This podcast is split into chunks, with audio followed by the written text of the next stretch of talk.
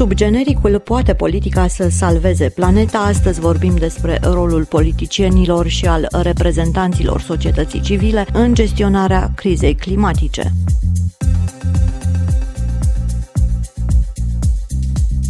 Schimbările climatice reprezintă în prezent principala amenințare globală care în mod evident afectează și țara noastră. Având în vedere importanța măsurilor climatice, dar și faptul că Uniunea Europeană alocă cea mai mare parte a fondurilor pentru măsuri de combatere a schimbărilor climatice, ne punem întrebarea cât de mare este implicarea politicienilor în gestionarea crizei climatice și a declinului biodiversității. Mediul și clima reprezintă principalele preocupări preocupări ale politicienilor din Uniunea Europeană în contextul evidenței crizei climatice. Am rugat-o pe doamna Maria Grapini, europarlamentar, să ne spună dacă România respectă obiectivele Pactului Verde și ale acordului de climă de la Paris privitoare la climă și biodiversitate. Din păcate, România are niște probleme legate de climă, de Pactul Verde. Știm că nu am rezolvat managementul deșeurilor și știm că avem uh, sancțiuni din partea Uniunii Europene pentru nerezolvarea acestor um, puncte legate de managementul deșeurilor. Acum, dacă revenim la pachetul integral, cunoscut sub numele Fit for 55, uh, pregătiți pentru 55, reamintesc că la ultima plenară de la Strasbourg, trei dosare au fost uh, respinse de plenară, vorbim aici de Fondul Social pentru Climă, de mecanismul de ajustare a carbonului la frontieră și ETS. Problema e că respingerea a fost uh, legată de faptul că anumite amendamente pe care și eu le-am uh, semnat cu mai mulți eurodeputați pe procedură și le-am pus în plenul Parlamentului la vot, mai multe amendamente nu au trecut, amendamente care veneau de fapt în sprijinul unei coerențe și a unui ritm de implementare a măsurilor din directive și regulamente legate de climă, cu posibilitatea industriei din piața internă, din cele 27 de state, de a se ajusta, pentru că unul din regulamente legată de partajarea eforturilor pentru a ajunge ca acordul de la Paris să fie implementat în toate cele 27 de state, deci practic reducerea anuală obligatorie a emisiilor de gaze cu efect de seră de către statele membre în perioada 2021-2030. Aici, sigur că sunt niște obligații ale statelor membre în ceea ce privește contribuțiile lor minime pe această perioadă pentru îndeplinirea obiectivelor. Impactul este clar că este diferit în funcție de statul membru. De exemplu, am votat în favoarea amendamentelor care susțineau excluderea transportului și clădirilor din acest ETS 2 pentru că asta însemna o taxare dublă sau suprapunerea unor taxe pentru emisii din aceste sectoare. Știm bine că transportul, dacă se scumpește printr-o nouă taxă, duce costul acesta până la consumator, până la produsul finit sau serviciu. Cred foarte mult că amânarea a fost justificată a celor trei regulamente. Sper ca amendamentele noastre care au trecut la prima plenară să poată să treacă și acum, pentru că sunt benefice pentru România și să dau un singur exemplu. Faptul că noi am reușit reușit să păstrăm prin amendamentele depuse energia nucleară ca energie curată, să o considerăm energie curată. Știm bine că România se pregătește să mai facă niște uh, capacități pentru energie nucleară. O utilizare crescută a energiei din surse regenerabile este esențială pentru a se reduce atât emisiile de gaze cu efect de seră din Uniunea Europeană, cât și dependența Uniunii de combustibilii fosili și de importurile de energie, contribuind astfel la securitatea aprovizionării acesteia cu energie. Am întrebat-o pe doamna europarlamentar Maria Grapini cât contează energiile regenerabile și cum stăm noi, România, la capitolul tranziție energetică.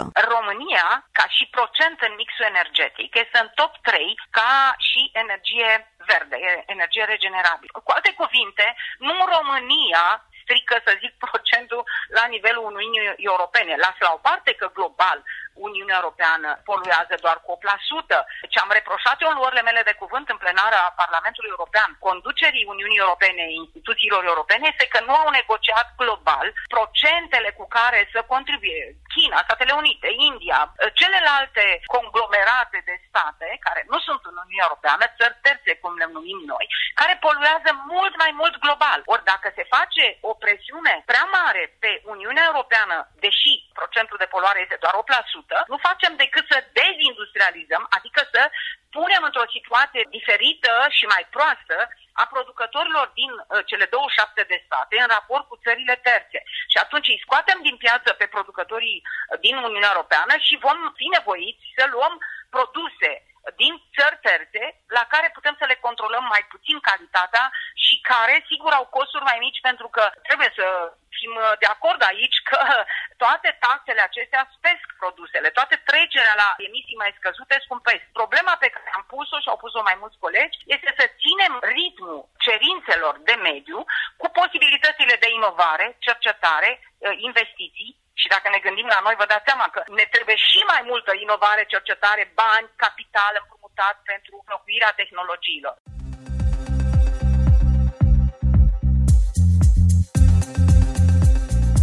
În România există la ora actuală mai multe organizații non-guvernamentale care se preocupă pentru un mediu curat și sănătos. Una dintre ele este organizația Mai Mult Verde, o organizație care se bazează foarte mult pe implicarea tinerilor în misiuni de protejare a mediului și în realizarea de programe privind educația pe probleme de mediu. Doru Mitrana, președintele organizației Mai Mult Verde, ne-a împărtășit opinia sa cu privire la transpunerea în politica internă a obiectivelor strategice ale Pactului Verde European. Este pe de o parte o politică aliniată la politica europeană și asta este lucrul bun, dar este în același timp o politică, i-aș spune, specific locală sau regională, aceea în care, deși avem toate documentele, actele, legile de care am avea nevoie ca lucrurile să meargă bine, aplicarea lor lasă de dorit și asta ne plasează de foarte multe ori mult în urma celorlalte state europene la capitolul mediu. Europa își propune ca până în anul 2050 să devină primul continent neutru din punct de vedere climatic. Aceasta înseamnă să ne reducem cât mai mult posibil emisiile și să sporim absorțiile de gaze cu efect de seră din atmosferă, astfel încât să ajungem la zero emisii nete. Dar când vorbim de biodiversitate, arii protejate, apă, inclusiv păduri, care ar trebui să fie abordarea pe viitor a politicienilor, astfel încât dezvoltarea și biodiversitatea să nu se împiedice reciproc. Maria Grapini, europarlamentar, ne-a răspuns. De foarte multe ori par că sunt măsuri care se bat cap în cap, așa cum sunt, de exemplu, țintele pentru climă cu strategia lansată anul trecut de comisarul Breton pentru piața reindustrializare, pentru că ar părea că se bat cap în cap. Așa și biodiversitatea și, până la urmă, funcționarea pieții interne din punct de vedere al economiei reale, agricultură, industrie, turism. De foarte multe ori vedem în România că ne împiedicăm de restricțiile legate de biodiversitate, de restricțiile legate de rezervații a anumitor zone în refacerea sau facerea infrastructurii de transport. E, aici este, să zic așa, abilitatea, maestria, dacă vreți, competența guvernului, că ne referim acum la România, dar sigur și a guvernelor în general, în cele 27 de state, să găsească un echilibru pentru tranziția ecologică, pentru a avea o tranziție echitabilă, pentru că de aceea a și pus acest fond social pentru climă, pentru că dacă facem niște restricții, trebuie să venim cu un fond. Eu spun că nu este suficient, dar deocamdată există un fond social pentru climă care să fie utilizat atunci când se restricționează anumite sectoare pentru a atinge țintele legate de climă în general, țintă și biodiversitatea.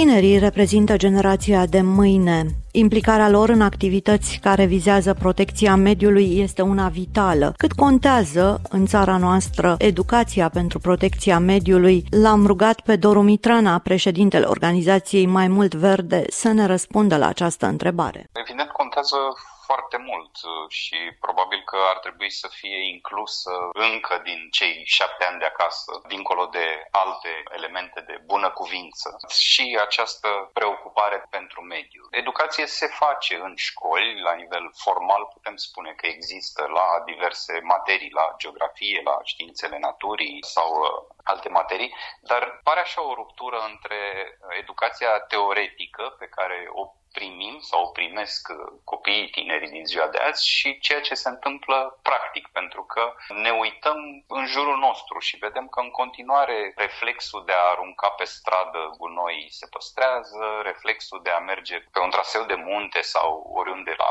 mare sau oriunde în alt undeva în natură, în pădure și acolo găsim în continuare gunoaie. Din nou pare că, deși informația este existentă și este cunoscută, practica ne face să nu fim la fel de prietenoși cu mediul. Dacă mergem și la generații puțin mai mari, da, știm cu toții că mașinile poluează și că o mare parte a problemei calității aerului din orașele noastre este generată de traficul auto. Și cu toate astea, ne este greu să ieșim, să lăsăm mașina și să mergem mai degrabă cu bicicleta sau cu mijloace de transport în comun sau pe jos. Sunt obiceiuri care se capătă și educația, sigur, este primul pas, dar dincolo de asta trebuie să existe și al doilea pas venind din, din uh, direcția autorităților locale, a instituțiilor publice, și anume infrastructura necesară astfel încât să putem să ne dezvoltăm, să ne cultivăm aceste bune obiceiuri pentru mediu.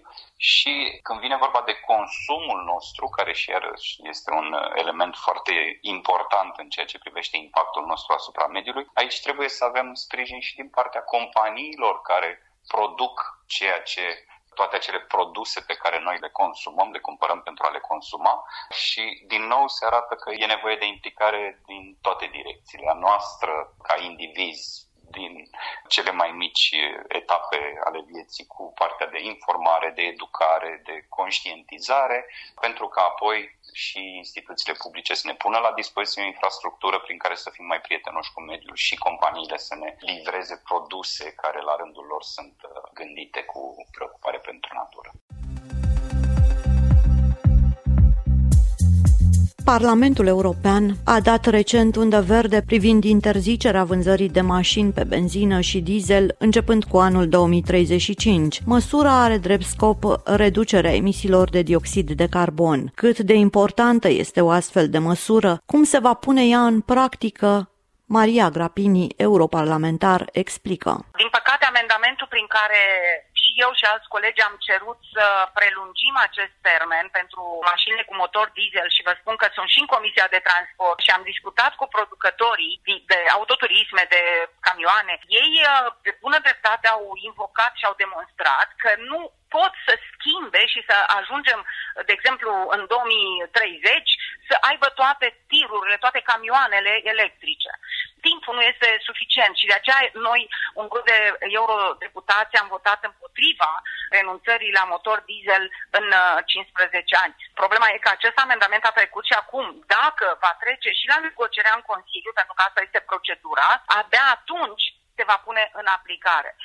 Eu nu știu dacă va trece, pentru că știu sigur că sunt șef de stat și de guverne în Consiliul European și care se vor opune și atunci s-ar putea să nu treacă de Consiliu. Dar acum când vorbim, a trecut de Parlament și da, va trebui să ne aliniem la acest lucru. Este, din punctul meu de vedere, pentru România o sarcină extrem de grea, ca să nu zic imposibilă, pentru că vorbim aici și de veniturile pe cap de locuitor și de puterea de capitalizare a companiilor și de puterea de înlocuire a acestor camioane pentru că vor fi mai scumpe și de infrastructură, pentru că România acum nu are infrastructură pentru electrice, nici măcar pentru autoturisme, dar dacă trecem și pe mașinile de transport uh, marfă. La final ne-am dorit să aflăm dacă politica este cea care salvează planeta. Maria Grapini, europarlamentar, ne răspunde. Prin politicieni se iau deciziile. În fiecare stat membru și în ansamblu în Uniunea Europeană acum. Politicul trebuie să poată să salveze planeta pentru că și-au asumat să conducă în sisteme democratice. Dacă nu pot să salveze planeta, cei care sunt acum politicieni, sigur că ar trebui să lase loc altuia. E limpede, nu avem altă variantă de conducere în democrație decât prin aleșii democratic de către cetățenii celor cărora le încredințează prin vot decizia. Și atunci responsabilitatea de a salva planeta, nu numai din acest punct de vedere, iată, avem și războaie, nu? Este a politicienilor. Dacă pot sau nu, asta sigur vom constata, dar responsabilitatea este a lor. Uniunea Europeană este de mult timp lider mondial în combaterea schimbărilor climatice. Eforturile vin sub forma unor politici interne ambițioase și a cooperării strânse cu partenerii internaționali. Statele europene sunt deja pe drumul cel bun către îndeplinirea obiectivului privind reducerea emisiilor de gaze cu efect de seră. Acest obiectiv face parte din Pactul Verde European, un pachet ambițios de măsuri menite să reducă până la zero emisiile noastre de gaze cu efect de seră, creând în același timp o societate echitabilă, sănătoasă și prosperă pentru generațiile viitoare.